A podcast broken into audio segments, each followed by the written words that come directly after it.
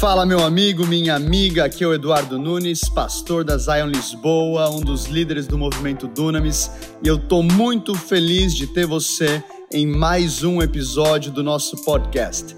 Eu tenho certeza que você vai ser muito impactado. Tamo junto. A mensagem de hoje, eu creio que vai tocar o seu coração profundamente, é o segredo de Ana o segredo de Ana, se você puder abrir a tua Bíblia aí na sua casa, em 1 Samuel capítulo 1, existem alguns elementos na vida dessa mulher de Deus, dessa mãe, que nós precisamos como igreja contemporânea.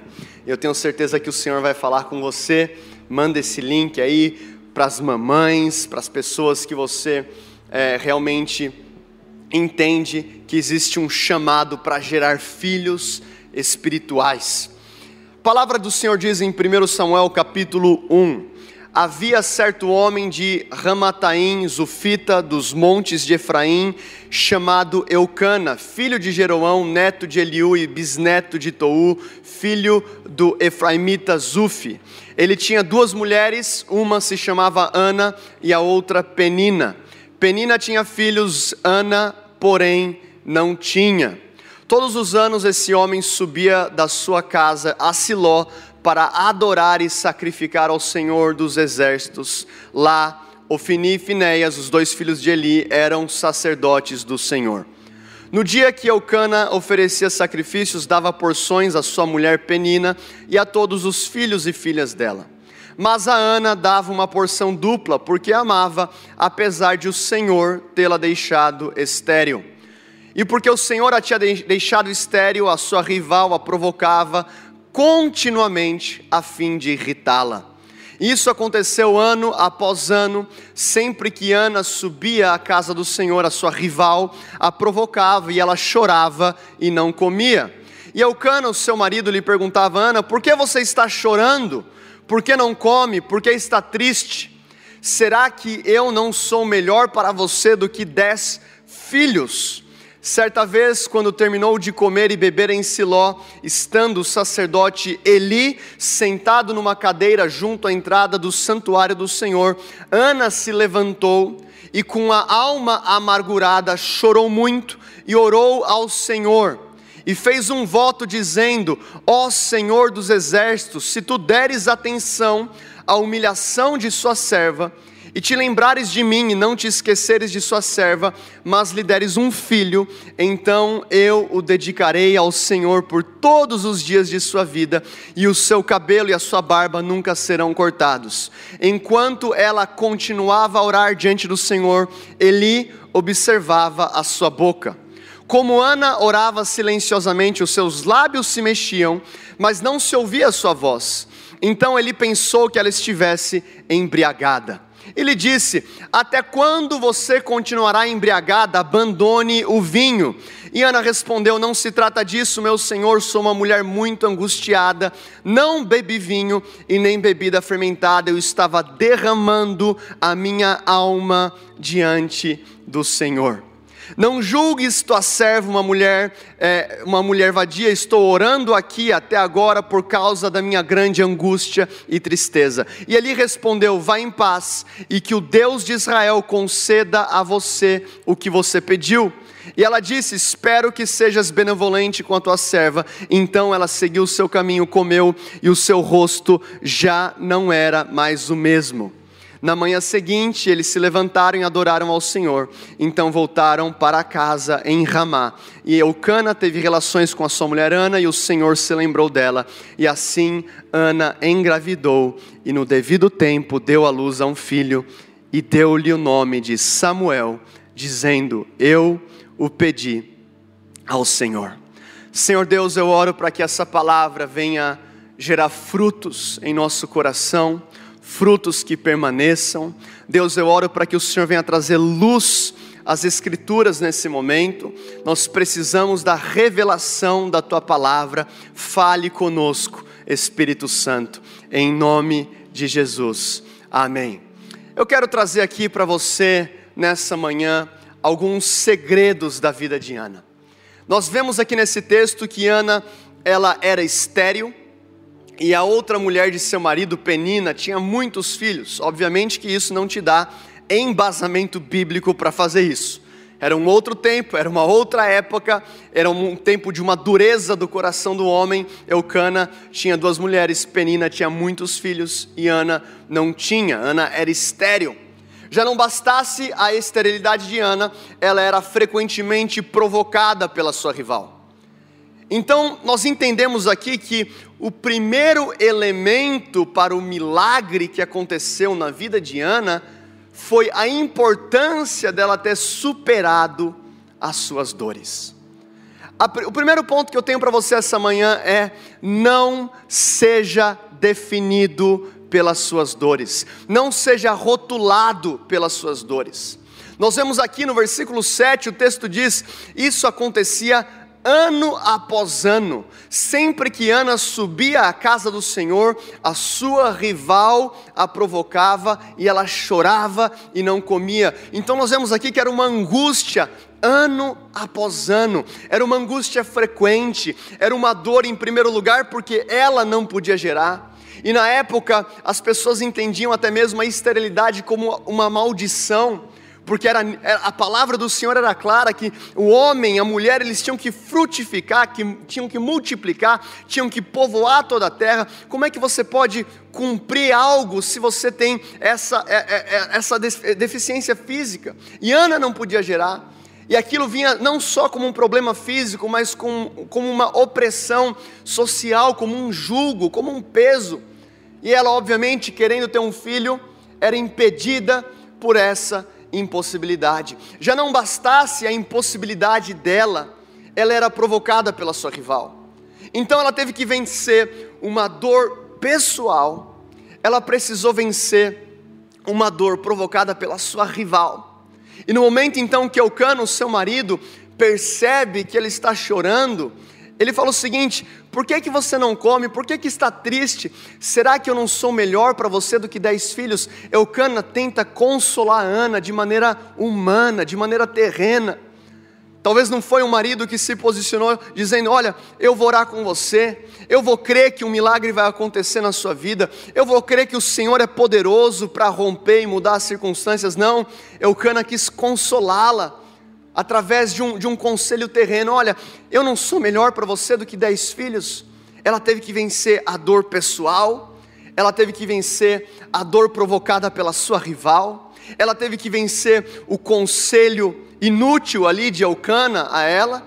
Então, quando ela vai à casa do Senhor adorar, ela está orando, amargurada de espírito, e de repente ela é julgada pelo homem de Deus o sacerdote ele diz: Você está embriagada, você, tá, você se encheu de vinho, você tomou bebida fermentada, e agora então ela é julgada em casa, ela é provocada no caminho, e até na casa do Senhor ela é mal compreendida.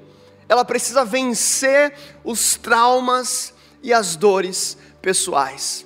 Sabe que eu sinto muito forte nesse texto, meus irmãos, minhas irmãs, as mamães aqui assistindo, é que antes de Deus mudar a nossa realidade, Ele quer curar a nossa memória de traumas, de dores, de provocações, de oposições, de fissuras. A palavra do Senhor diz em Isaías capítulo 43, 18 e 19: Não vos lembreis das coisas passadas, e nem considerai as antigas, eis que faço uma coisa nova. Fala comigo, coisa nova Eis que faço uma coisa nova, agora sairá a luz, porventura não a percebeis, eis que porém um caminho no deserto e rios no ermo. Aqui o profeta Isaías está dizendo: o Senhor está fazendo algo novo. Então nós não podemos lembrar das coisas passadas, considerar as coisas antigas. O maior inimigo do novo de Deus na sua vida vai ser uma memória presa no passado.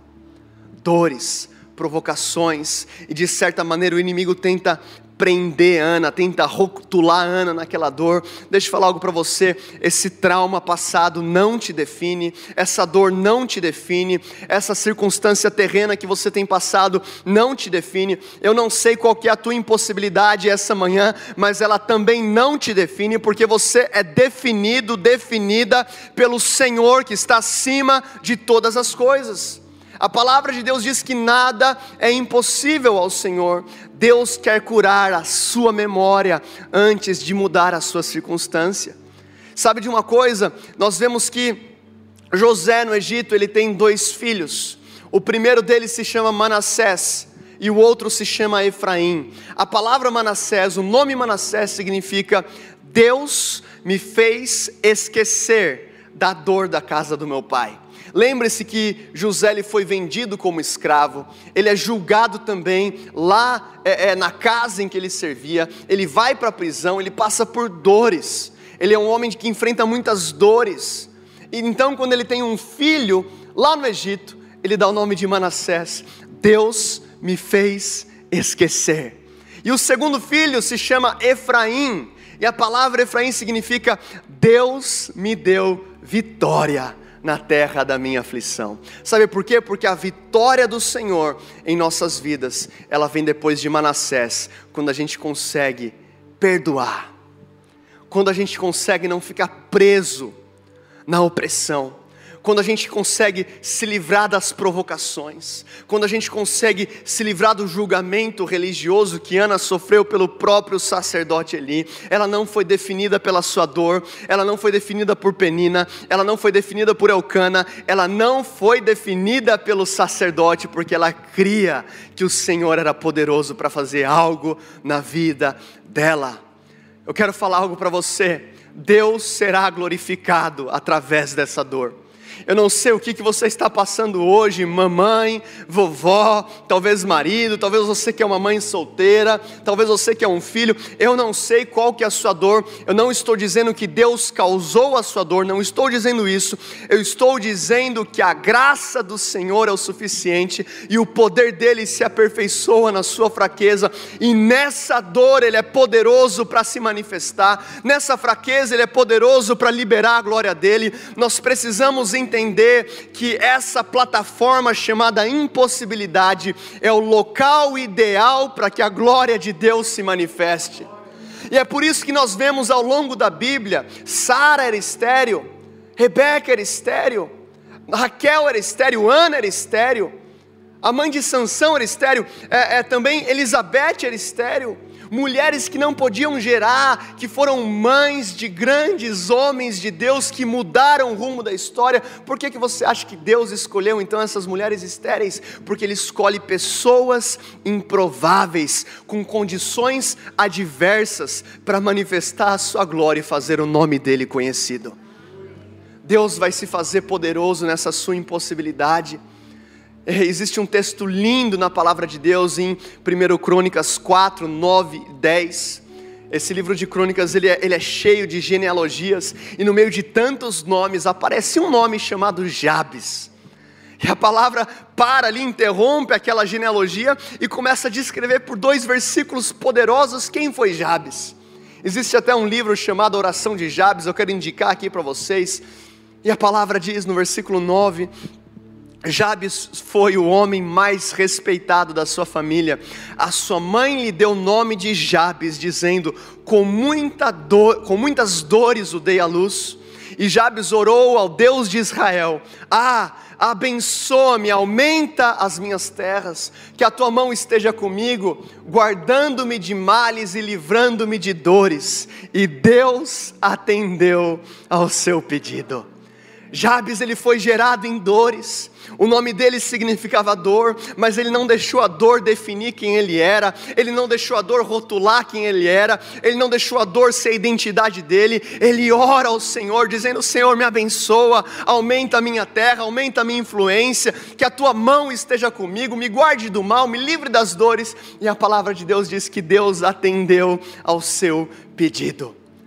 Eu estou falando para você, meu irmão, essa dor não vai te definir, a sua identidade vem do céu, é de lá que você veio. A palavra do Senhor diz que você foi eleito nele antes da fundação do mundo, você é um ser celestial.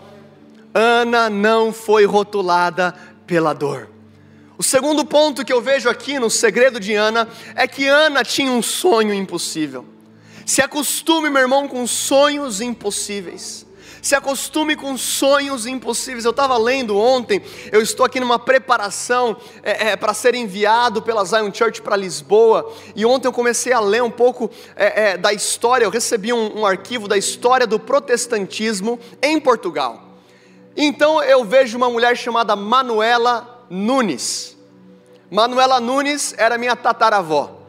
E Manuela Nunes era uma católica que teve um encontro com Jesus, ela se converteu ao protestantismo, e quando ela se converte ao protestantismo, ela entra em parceria com uma, com uma instituição missionária inglesa, e ela começa a distribuir Bíblias de casa em casa, nos hospitais e nos presídios de Lisboa. E ela fica conhecida como a Bible Woman, mulher Bíblia. O Senhor começa a falar comigo profundamente vocês estão indo para Portugal, existe um legado de mulheres de Deus que geraram aquilo em oração, mulheres que tiveram sonhos impossíveis. Sabe, quando a gente vê ao, ao longo da história da Bíblia, existe uma mulher chamada Susana. Na verdade, não a história da Bíblia, a história do avivamento, Susana. Talvez você não conheça Susana, mas se eu falar o sobrenome dela, você vai conhecer. Susana Wesley, mãe de John Wesley. Um certo dia a casa deles pega fogo em Londres. E eles conseguem retirar uma criança de poucos anos de idade, chamada John Wesley, e ela dizia que John Wesley era um tição tirado do fogo, e porque ele foi tirado do fogo, ele iria incendiar lugares por onde ele passava. E existem diários de Susana Wesley orando e declarando a bênção do Senhor sobre o seu filho, John Wesley, e ele se levanta como o grande avivalista do primeiro grande despertar na Inglaterra em 1738. Ele começa a viajar pela Inglaterra inteira pregando o evangelho, levando almas ao Senhor Jesus. Os historiadores dizem que John Wesley ele cavalgou por 400 mil quilômetros num lombo de um cavalo. Ele está então cavalgando, ele aprende a preparar mensagens, a ler a Bíblia enquanto ele cavalgava. Até então, nenhum homem na história tinha cavalgado tanto como John Wesley. E o sucesso de John Wesley, por muitas vezes ele mesmo dizia, eram as orações de sua mãe. Ore, tenha um sonho impossível. Ana fez um voto dizendo: Senhor, se tu deres atenção à humilhação da sua serva e te lembrares de mim, e não se esqueceres da sua serva, e me deres um filho, eu o dedicarei ao Senhor, por todos os dias da sua vida. Ana entende eu preciso de um milagre, eu preciso de uma intervenção divina, eu preciso de algo que vai romper a impossibilidade. E Senhor, se isso acontecer, eu vou dedicar esse filho ao Senhor. Você que é mãe, você que é o pai, o seu filho não pertence a você, o seu filho pertence ao Senhor. Cubra eles de oração. Ore, jejue por eles, chore por eles, clame por eles. Sabe, às vezes eu acordo de madrugada, eu pego lá um olhinho da unção, eu coloco na minha mão, vou lá, coloco na cabeça do Joshua e eu declaro: você é um grande homem de Deus e você vai mudar o mundo. Você vai mudar o mundo. Outro dia, uma amiga da nossa família, ela estava com dor no pé, o Joshua orou por ela e ela foi curada do pé. Ele tem três anos de idade, não existe Espírito Santo Júnior, Deus quer usar as nossas crianças. Deus tem feito algo tão poderoso através da geração 5.2. Outro dia eu recebi um vídeo de crianças em Portugal, crianças portuguesas que fazem parte da geração 5.2, orando pelo, pelos lixeiros ali no caminhão de lixo que estavam passando para recolher o lixo da casa deles e orando e abençoando aqueles lixeiros. Deus está levantando uma nova geração através de pais e mães que oram. Talvez você está num lugar de culpa hoje porque os teus filhos estão longe de Jesus. Eu quero falar para você: você vai vencer essa batalha no espírito, você vai vencer essa batalha de joelhos, você vai vencer essa batalha em oração. Deus te fez para gerar e ser frutífero, sabe? No meio da esterilidade de Ana, no meio da esterilidade de Sara, no meio da esterilidade de Rebeca, de Raquel, Deus faz um milagre. O poder dele se aperfeiçoa nas nossas fraquezas. E por que que Deus quer te dar um sonho impossível? Porque nesse sonho impossível é onde você é completamente dependente da intervenção dele. É onde sai do poder da tua mão. É onde sai do seu alcance. É onde sai da sua capacidade, é onde sai das suas conexões, é onde você entende, somente o Senhor pode fazer isso. E quando Deus começa a gerar um sonho impossível, você vai começar a ficar desconfortável, incomodado com a sua situação atual. Eu creio que o Espírito Santo vai gerar um incômodo com você hoje. A gente vê aqui que Ana, ela fica incomodada com a situação dela. Ela não fica feliz, ela não, fica, não senta numa cadeira chamada passividade. Ah, aconteceu. Ah, eu sou estéreo. Ah, é assim mesmo. Não, ela fica incomodada. Ela fica ali, eu não acredito, eu, eu vou orar, eu estou amargurada, eu vou, eu vou me derramar diante do Senhor. Sabe por que às vezes a gente não vive o milagre? Porque a gente já se adaptou com ter uma família disfuncional. Você já, ah, já se adaptou, já está acostumado com o fato de estar sempre no vermelho, com o fato de, de ter os teus sonhos frustrados, o fato de você ver, sempre ver alguém se afastando do Senhor na sua família. Não, Deus quer gerar um incômodo santo hoje, com aquilo que está fora do padrão. Talvez o, o teu casamento está tão bagunçado e você já se acostumou. O Espírito Santo está gerando hoje um incômodo santo dentro de você, para que você possa depender de um milagre. A palavra diz em 2 Coríntios 12, 9: A minha graça te basta, porque o meu poder se aperfeiçoa na sua fraqueza. De boa vontade, pois, me gloriarei nas minhas fraquezas, para que em mim habite o poder de Deus. É nessa fraqueza que o poder de Deus vai se manifestar. O terceiro elemento aqui do segredo de Ana, ela perseverou em oração. O versículo 10 diz: Ana se levantou e com a alma amargurada, ela chorou muito e orou ao Senhor. Versículo 12 diz: Enquanto ela continuava a orar diante do Senhor, Eli observava a sua boca. Ana, ela derrama a sua alma diante do Senhor. Ela não foi na internet derramar a alma, ela não foi no Instagram, ela não procurou um amigo, ela foi derramar a sua alma diante do Senhor. Tem momentos, meu irmão, que você precisa fechar a porta do seu quarto e chorar para o Senhor e falar: está difícil, eu não estou aguentando, eu preciso de um conforto, eu preciso de um consolo. Feche a porta do seu quarto, ore ao teu pai em secreto, porque em secreto ele vai te recompensar. Ana entende isso. Ela não buscou o conforto de Eucana, ela não buscou o conforto de Penina, ela não buscou o seu próprio conforto, ela rejeitou ali a condenação, né, o julgamento de Eli, e ela se derrama diante do Senhor, ela chora, é para o Senhor que você tem que chorar, é nos pés de Jesus que você tem que chorar. Quando é, é Lázaro morre, Jesus ele chega em Betânia, Maria ela vai e ela vai chorar aos pés de Jesus. Se tem que chorar, chore aos pés de Jesus. Chore aos pés daquele que tem poder para mudar a, a sua situação. Então, Ana, ela orou. Ela orou. Deus está ensinando a nossa geração a orar nesse tempo a se derramar diante dEle, a realmente encontrar esse lugar no secreto, não por uma obrigação, não porque você tem que fazer, mas como um prazer, como um privilégio de passar tempo na presença daquele que te amou primeiro. A oração é um elemento poderoso para a transformação pessoal, para a transformação da sua família e para a transformação da sociedade transformação de pessoas. Jesus, ele quando ele expulsa aquele demônio de um menino, quando o pai vem trazer um, um menino endemoniado, os filhos não os discípulos não conseguem expulsar e Jesus expulsa.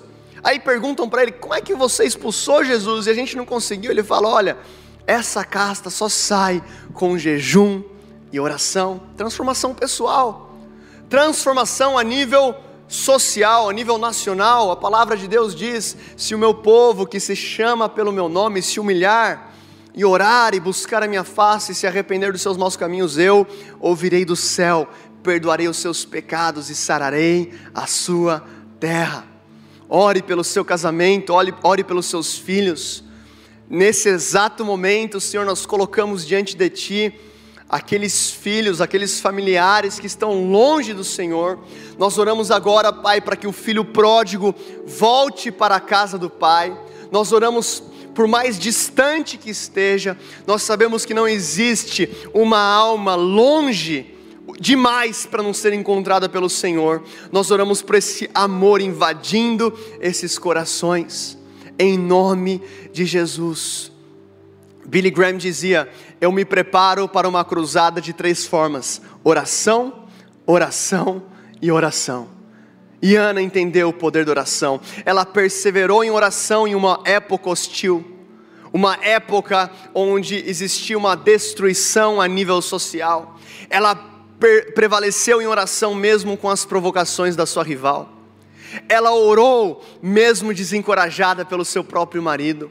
Ela orou mesmo quando foi acusada pelo sacerdote. Ela orou em meio à dor. Ela orou por um milagre. Ela consagra o filho ao Senhor antes dele nascer. Ela fala assim: se o Senhor ouvir a minha oração, eu vou consagrar, ele será seu por todos os dias. Ela orou por uma próxima geração. Ore, ore Falando nisso, dia 22 de maio nós teremos o workshop do poder da oração com a pastora Sara Hayashi, com a pastora Zenete Rodrigues, também Henrique Kriegner. 22 de maio, das 10 às 16 horas, para todo. Isso aqui não é só para intercessor, não, tá? Isso aqui é para todo mundo que quer um next level um estilo de vida de oração, de intimidade com o Senhor Jesus. Eu estou fazendo aqui um merchan para você ser mais esticado na sua vida de oração. O quarto elemento aqui, a gente vê então que Ana superou as suas dores. A gente vê também é, é, é, que Ana, ela prevaleceu em oração, ela perseverou em oração. A gente vê que Ana teve um sonho impossível e a gente vê que Ana, ela respondeu com fé. Quarto ponto para você: Ana respondeu com fé. Responda com fé. Eli respondeu: Vá em paz, que o Deus de Israel conceda o que você pediu. E ela disse: Espero que sejas benevolente com a tua serva. Então ela seguiu o seu caminho, comeu, e o seu rosto já não estava mais abatido.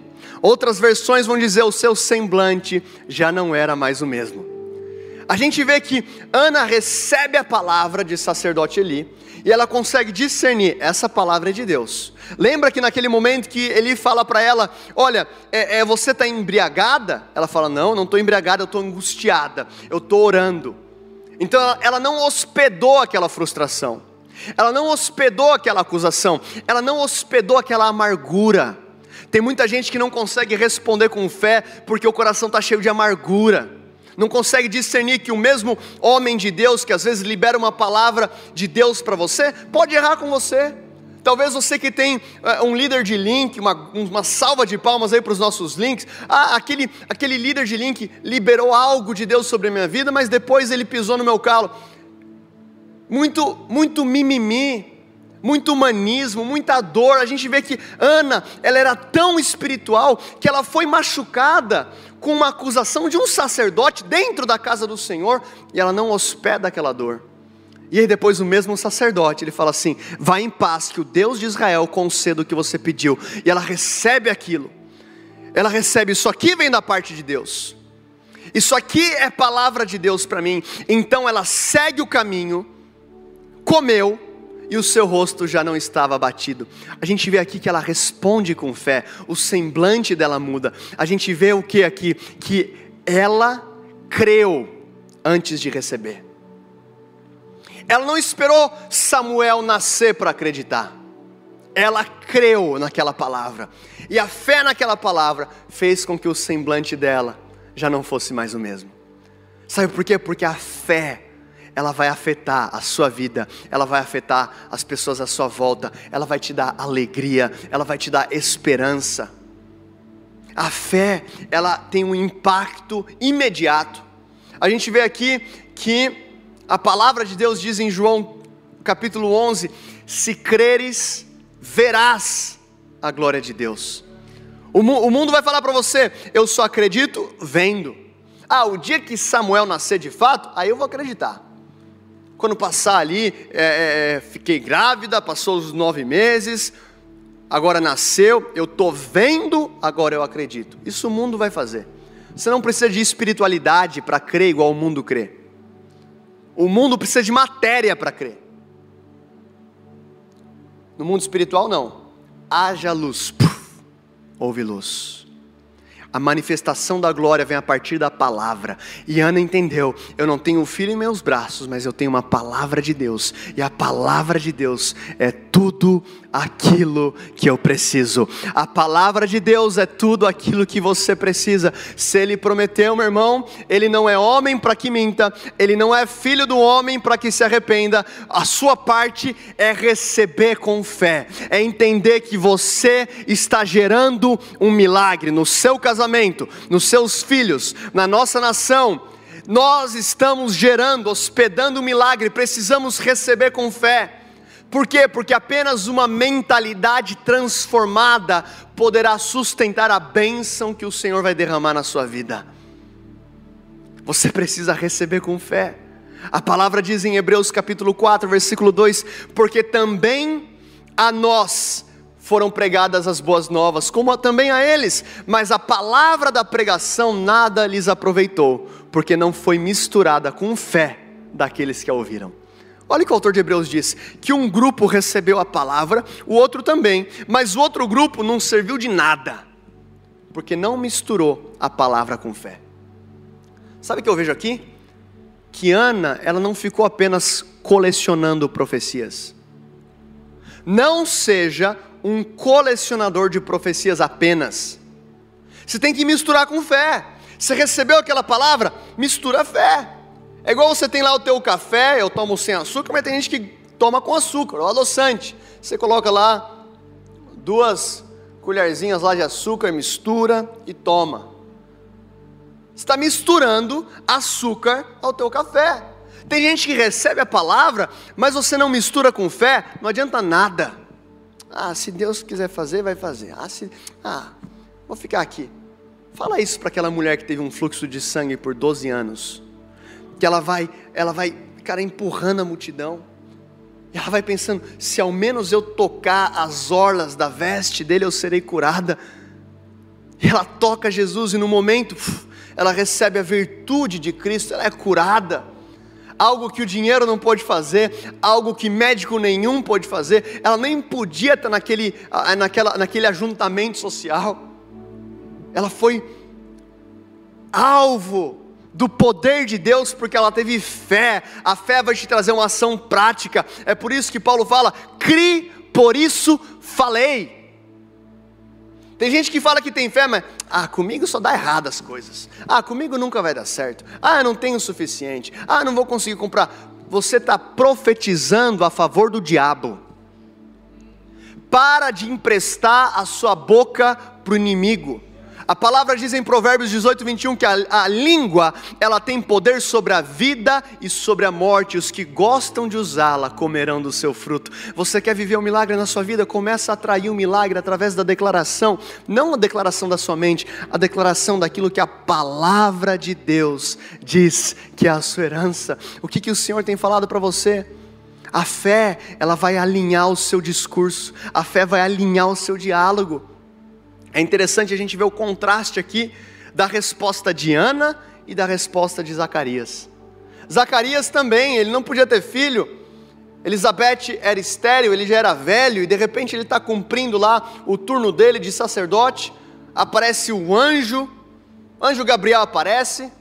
Você tem que entender que são, cara, séculos onde Deus não se manifesta, né? Existe um intervalo, um gap, um silêncio.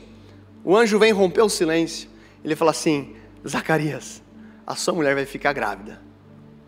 O nome dele será João, ele será cheio do Espírito desde o ventre de sua mãe.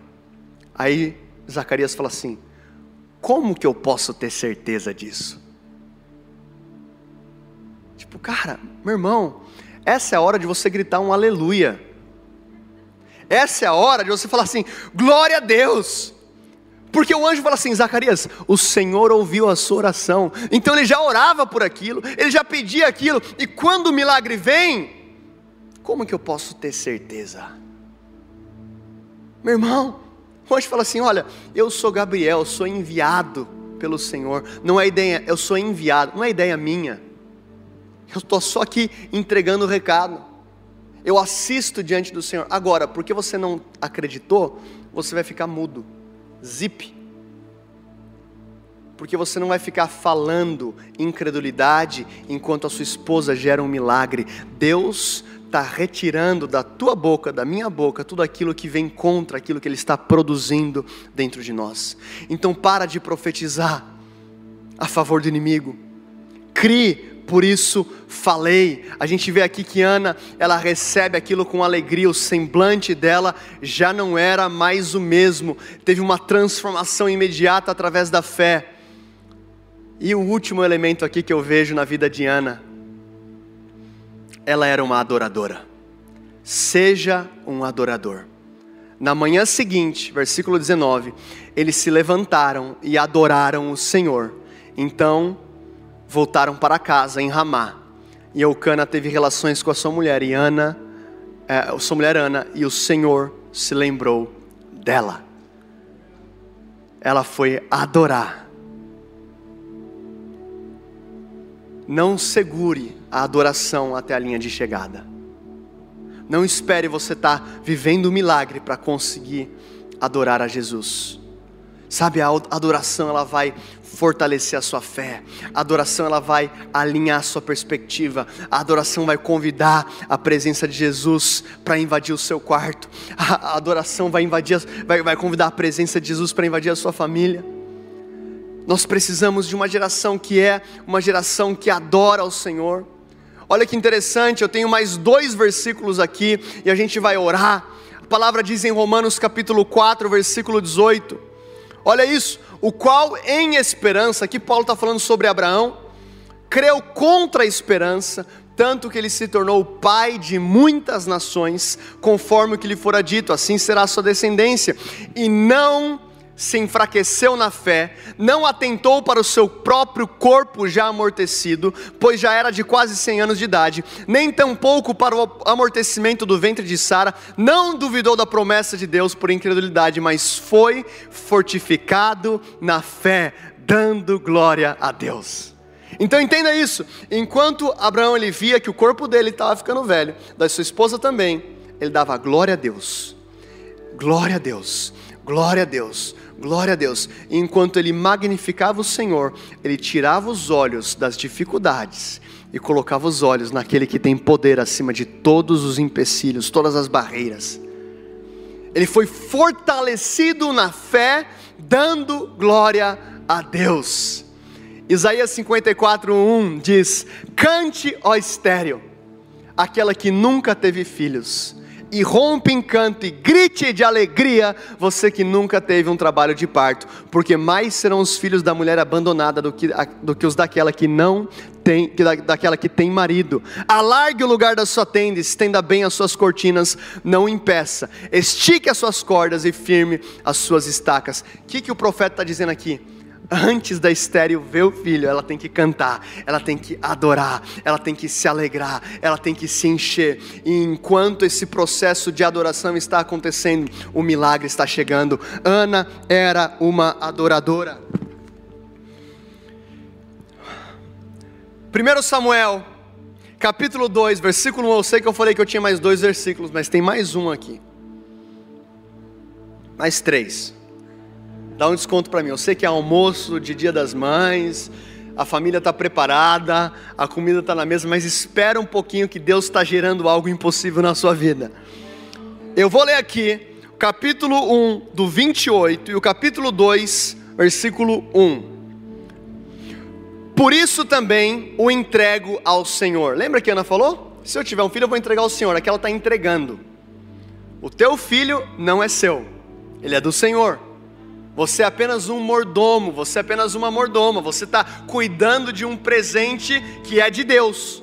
Ana entregou ao Senhor, por todos os dias que viver será dedicado ao Senhor, e ali eles adoraram o Senhor. Então Ana orou assim: O meu coração exulta no Senhor e a minha força está exaltada no Senhor. O que, que Ana está dizendo? O meu coração se alegra no Senhor. Como se dizendo, Deus, obrigado por Samuel, mas a minha alegria continua estando em ti. O meu coração se alegra no Senhor. E algo interessante é que Ana pediu por um filho, Deus deu um profeta. Sabe por quê? Porque Deus é poderoso para fazer infinitamente mais do que tudo aquilo que você pode pedir ou pensar, segundo o poder que opera em você. Eu quero te convidar a ficar de pé na sua casa. Se você estiver com a sua mãe aí do seu lado, coloque as mãos sobre ela. Senhor Deus, eu oro nesse momento por todas as mamães, por todas as vovós, eu quero te agradecer por todas as mulheres de Deus. Eu oro para que o Senhor venha nos ensinar através da vida de Ana. Senhor Deus, eu quero colocar diante de Ti também aquelas mulheres que estão solteiras, clamando por uma família, que o Senhor venha trazer descanso e que elas possam é, se alegrar no Senhor, que o Senhor venha preparar todas as coisas. Deus, eu quero clamar agora também por aquelas que não podem ter filhos, assim como Ana viveu esse milagre, o Senhor é poderoso para gerar vida, o Senhor é poderoso para gerar vida aonde não existe possibilidade. Eu oro, faz um milagre agora, Senhor, toca no ventre. Deus, eu oro pela tua presença manifesta, invadindo cada casa aqui, trazendo vida, esperança, trazendo alegria aonde existe tristeza, trazendo esperança aonde existe medo. Eu oro, Espírito Santo, para que o Senhor venha restaurar as promessas antigas, os sonhos impossíveis. Restaura os sonhos impossíveis, Senhor. E nesse momento nós oramos como nação, aqui no Brasil, aqui em São Paulo, em Recife, Quito, Lisboa, nas nações, que a tua mão esteja conosco. Eu oro por aqueles que estão com, com mães, com familiares, passando por esse processo do Covid, que o Senhor libere cura em nome de Jesus. Que a tua cura venha invadir os hospitais das nossas nações, que a tua cura venha tocar a vida dos nossos familiares. Deus, eu quero orar agora, todo medo seja repreendido em nome de Jesus nós perdoamos aqueles que nos machucaram, nós perdoamos aqueles que nos ofenderam. Pai, eu oro para que o Senhor nos ajude a superar toda dor, a superar toda oposição. Deus, nós nos livramos das provocações de Penina, nós nos livramos do conselho infrutífero de Elcana, nós nos livramos, Pai, da, da acusação de Eli, e nós colocamos nesse momento nossa esperança no Senhor. Levanta as suas mãos onde você está na sua casa, Deus, nós oramos para que a tua presença venha fluir e que o Senhor venha fazer um grande milagre em nós e através de nós, em nome de Jesus.